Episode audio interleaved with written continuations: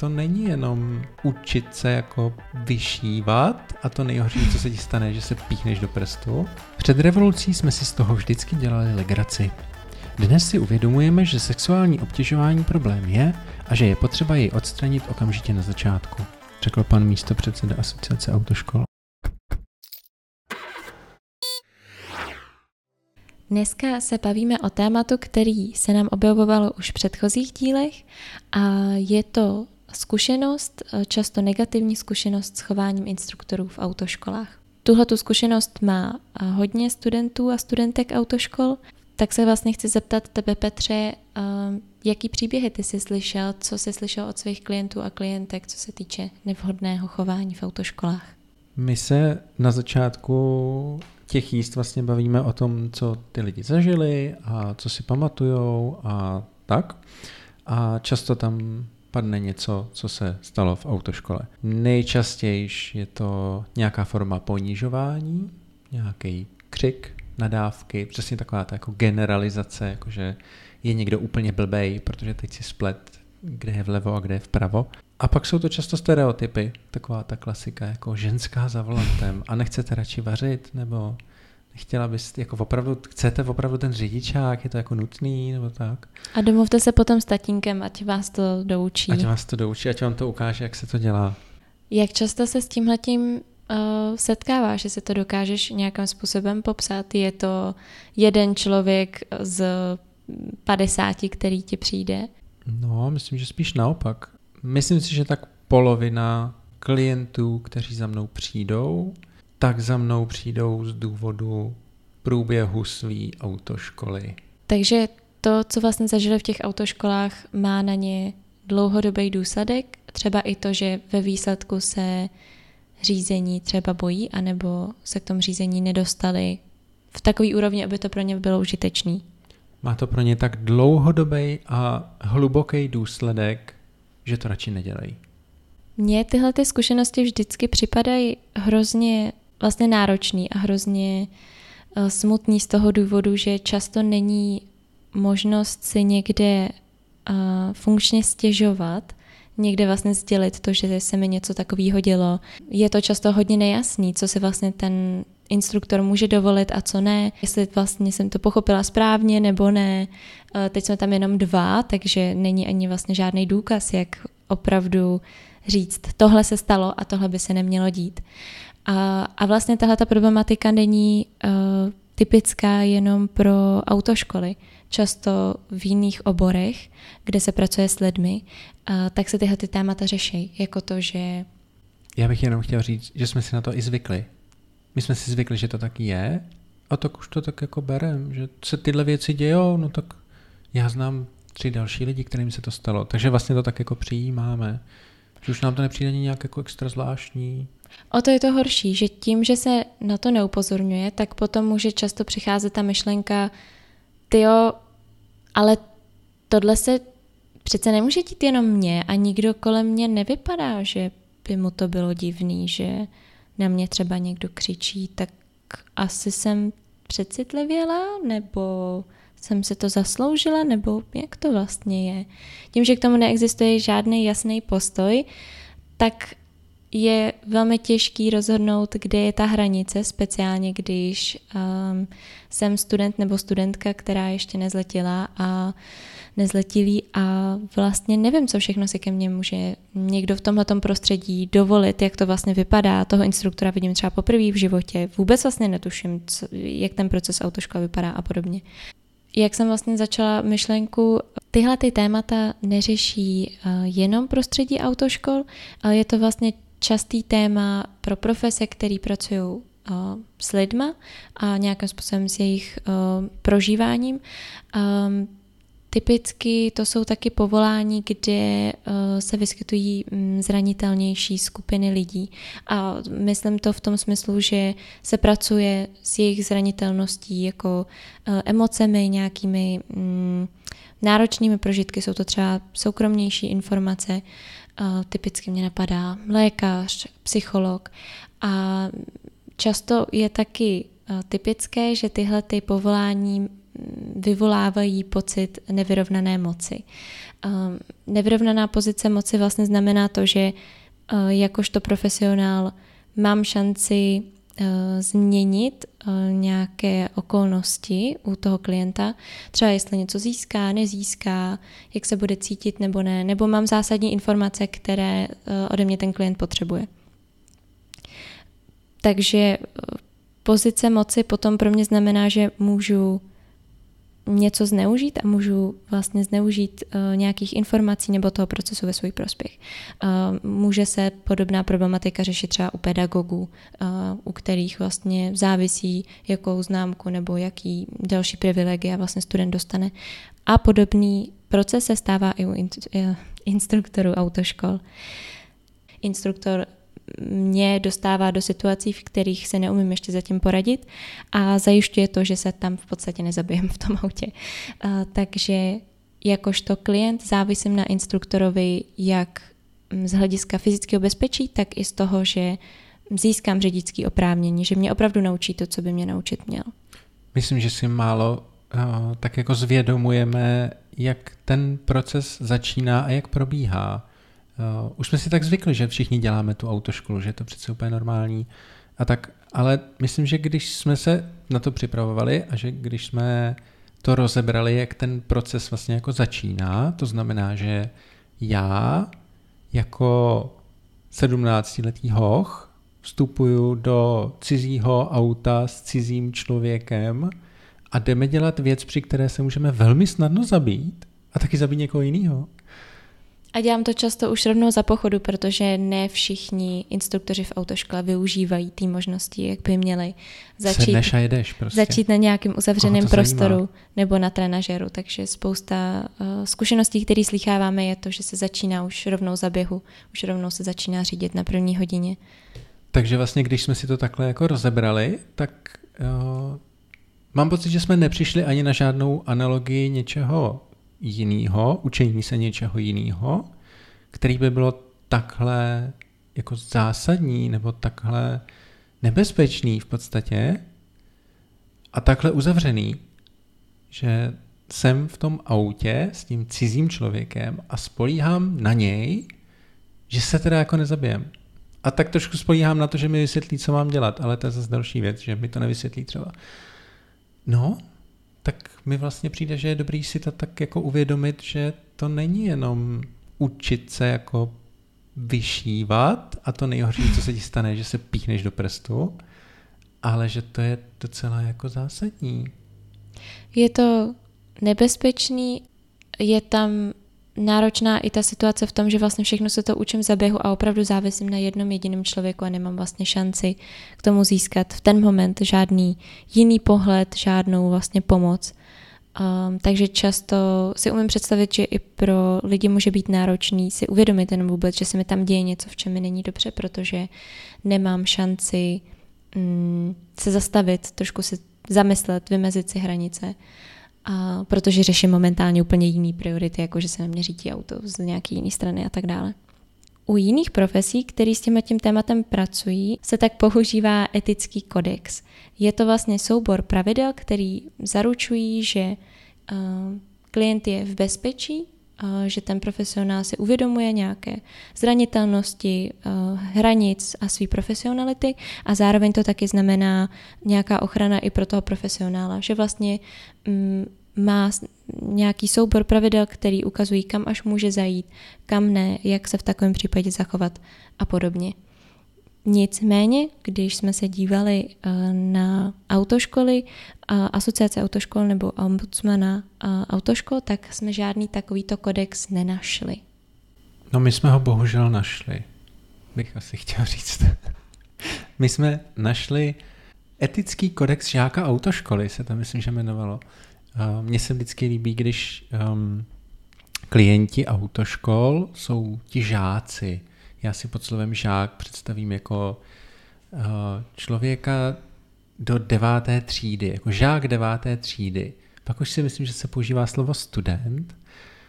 To mi přijde tak jako dobře teda, tak student OK. Uh, nevím, proč žáci autoškol jsou jako žáci. Prostě krásně mi do toho zapadá ta pozice moci, kdy ten instruktor je teda ten pan instruktor, ale já jsem teda ten žáček, co teda přišel se a čeká, zeptat, co s ním pan instruktor by, udělá. Jestli by prosím nemohlo se něco, bych se nemohl naučit, prosím, prosím. Jmenuje se to přímo desatero žáka autoškoly. Um, jak z názvu vyplývá, má to 10 bodů.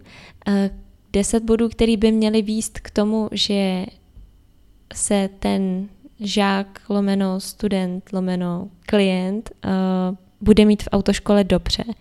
Ale všechny ty pravidla jsou namířený na to, co by a ten klient měl dělat, co ten klient by si měl zařídit, na co by neměl zapomenout, o co by si měl říct, uh, na co by se měl podívat. Nebudeme zmiňovat všechny body, projdeme jich jenom pár. Hned ten první uh, mi přikazuje, ať teda nepodceňuju výběr autoškoly. Tak uh, já bych chtěl zmínit, uh, že mi celé to desatero tyká, což mi přijde neprofesionální. Uh, nejenom, že mě teda nazývá žákem, což jsme se teda nějak shodli, že taky není úplně možná nejlepší, ale zároveň teda mi říká, ať já nejsem ten, kdo teda si vybere špatně. Což zase nemluví vůbec o tom, že některé autoškoly se nechovají úplně tak, jak by měly. Vlastně to ten bod s tím i jako počítá, že to je jako na mě, abych se jako nevybrala. A vůbec to nemluví k těm autoškolám eh, ve smyslu toho, neměl by být můj problém to, že někdo na mě v autoškole sahá. I kdybych ten výběr podcenila, neměla, bych, neměla by být možný udělat takovou chybu, že najdu autoškolu, která funguje a dělá takovéhle věci. To není moje zodpovědnost, to je jejich zodpovědnost, aby zajistili, že se tohle to neděje. Uh, můj oblíbený bod je chovej se během výcviku zodpovědně. Co si pod tím představíš? Já vlastně ani nevím. Já bych se chtěl zeptat autorů, co to znamená. Uh, Nevím, mám pocit, že ti, co do autoškoly přicházejí, se primárně chtějí chovat zodpovědně a nepřicházejí s přáním se v té autoškole zabít. Neboli být nezodpovědní.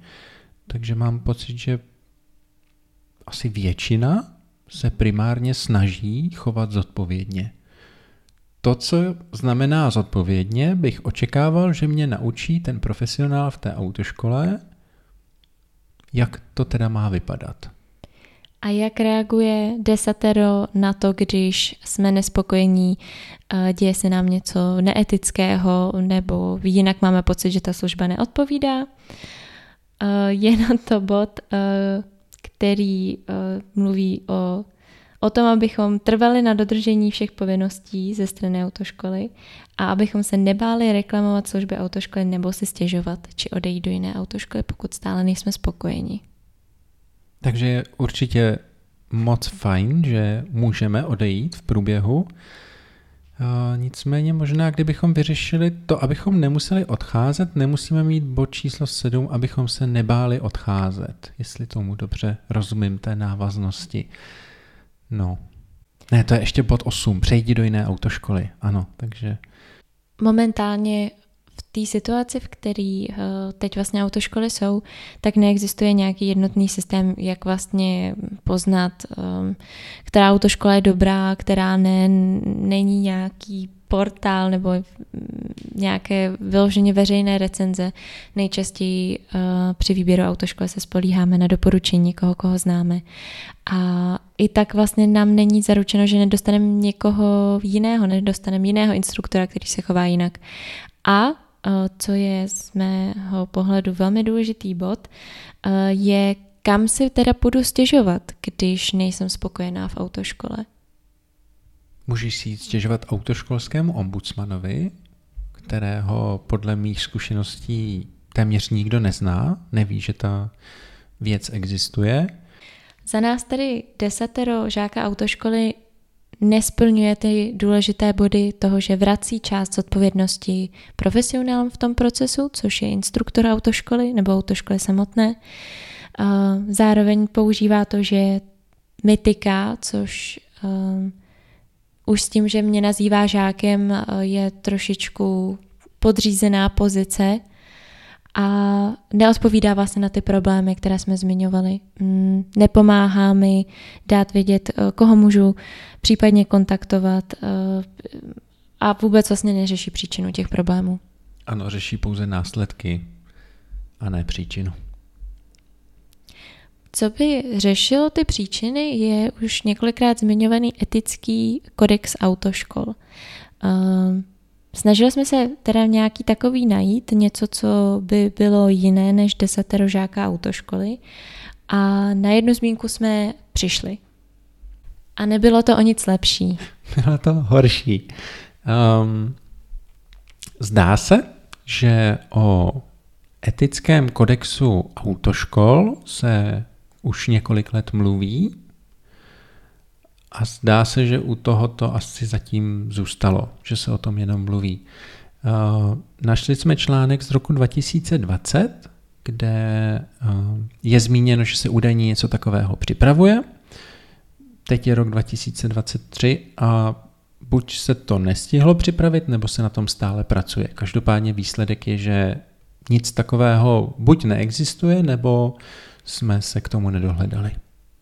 Um, ten zdroj je uh, článek, který je vlastně postaven na výpovědích uh, studentek a studentů z autoškoly, uh, kteří popisují svoje zkušenosti právě s nevhodným chováním.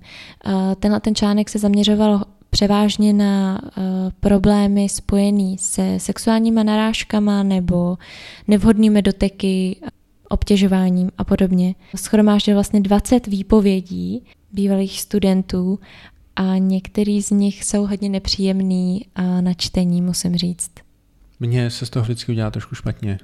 Trošku hodně. Takže nevím, jestli nějaké z nich budeme číst. Já myslím, že asi, asi jo, ať navodíme tu atmosféru té nechutnosti. Ten článek uh, hned v začátku uvádí uh, jednu zkušenost, uh, která cituje to, co vlastně pronesl instruktor. A, a je to No, to tedy nevím, jak se budu soustředit, když jste si nevzal pod prsenku. Vám se to tam tak hezky houpe, abychom ještě nenabourali. Oslovoval mě zásadně kočičko nebo holčičko a jeho oblíbené bylo, tak jestli to vašemu příteli držíte takhle, jako držíte řadící páku, tak to je pěkný chudák. Já bych vás to naučil držet pořádně. Nevím, co k tomu jako dodat. Je mi z toho špatně a nechápu, že se to v dnešní době ještě stále děje. A nikdo s tím nic nedělá. Tady uh, je k tomu třeba říct, že v moment, kdy se takováhle situace stane, uh, tak vlastně klienti nemají mnoho prostoru, co s takovou zkušeností dělat. Uh, můžou si stěžovat přímo tomu instruktorovi a v tomhle případě um, nemám pocit, že by tím něco dosáhli a vůbec bych se tím pádem nedivila, když by vlastně nebyla možnost uh, mu to nějakým způsobem sdělit. Um, zároveň sdělit to autoškole jako takový uh, je taky problematický. Uh, asi bych nevěřila úplně autoškole, která zaměstnává uh, někoho, kdo je schopen zajít až takhle daleko. A pak mě napadá jako třetí možnost uh, autoškolský ombudsman. Já se ze všech sil snažím potlačovat sarkazmus, což je to jediné, co mi tady zbývá eh, na tohle použít. A říkám si, který bod z desatera mám teda použít. Uh, myslím něco Asi o jsem tom, podcenil že... výběr autoškoly nejspíš. Jo, jo, a myslím, že jsi to v tomhle případě podcenil ne, a že ne, bys ne, to měla reklamovat. Chovej se během výcviku zodpovědně. Já jsem... Protože ona si o to vlastně možná no, říkala. obviously. Jako... A je to. A tak tady k tomu potřebuji říct, že že tohle byl opravdu sarkazmus. To tohle strašný. není něco, co bychom mohli myslet vážně, ale... Je to vlastně tak strašný, že se vždycky musíme jako z toho vymluvit a pak se vrátit k tomu vážnému řešení. Ale mrzí mě, že spousta obětí vlastně nevhodného chování v autoškole je zároveň obětí uh, nějakého aktu, který je vlastně sexuálně motivovaný. A jak jsem říkala, tohle vlastně je téma, který moc krásně rozebírá jiné iniciativy. Každopádně, když jsem zmiňovala autoškolského ombudsmana, o kterém jsem nevěděla do nedávna, že existuje, bohužel i k autoškolskému ombudsmanovi je tu jedna zkušenost v tom článku, která zní. Den před zkouškou řekl, že bych si zasloužila namlátit a znásilnit. Když jsem chtěla věc řešit s autoškolským ombudsmanem, bylo mi vyhrožováno, že pokud budu bez důkazů poškozovat jméno autoškoly, skončí to žalobou. Mrzí mě, že v moment, kdy uh, se vlastně někdo rozhodl udělat ten, ten krok a, a někde to nahlásit, tak se setkal s něčím takovým uh, a ne s pochopením, s nějakou pomocí, s provázením toho, co v ten moment třeba můžu dělat. A nebo opravdu jenom čistě s lidským pochopením. Je, myslím, důležité říct, že neexistuje právě podpůrný systém pro jakýkoliv problém v autoškole. Můžete to nahlásit jakému si autoškolskému ombudsmanovi, bohužel nevíte, kdo to je, neznáte jeho jméno, nevíte, jestli existuje, nevíte, jestli to není automatický systém třídění dotazů, nevíte. Takže obracet se na, koho, na někoho, kdo nevíte, kdo je a jestli vám teda pomůže, nebo s čím se mu můžete svěřit, je to dost vlastně neosobní. Za mě je super, že ten post existuje.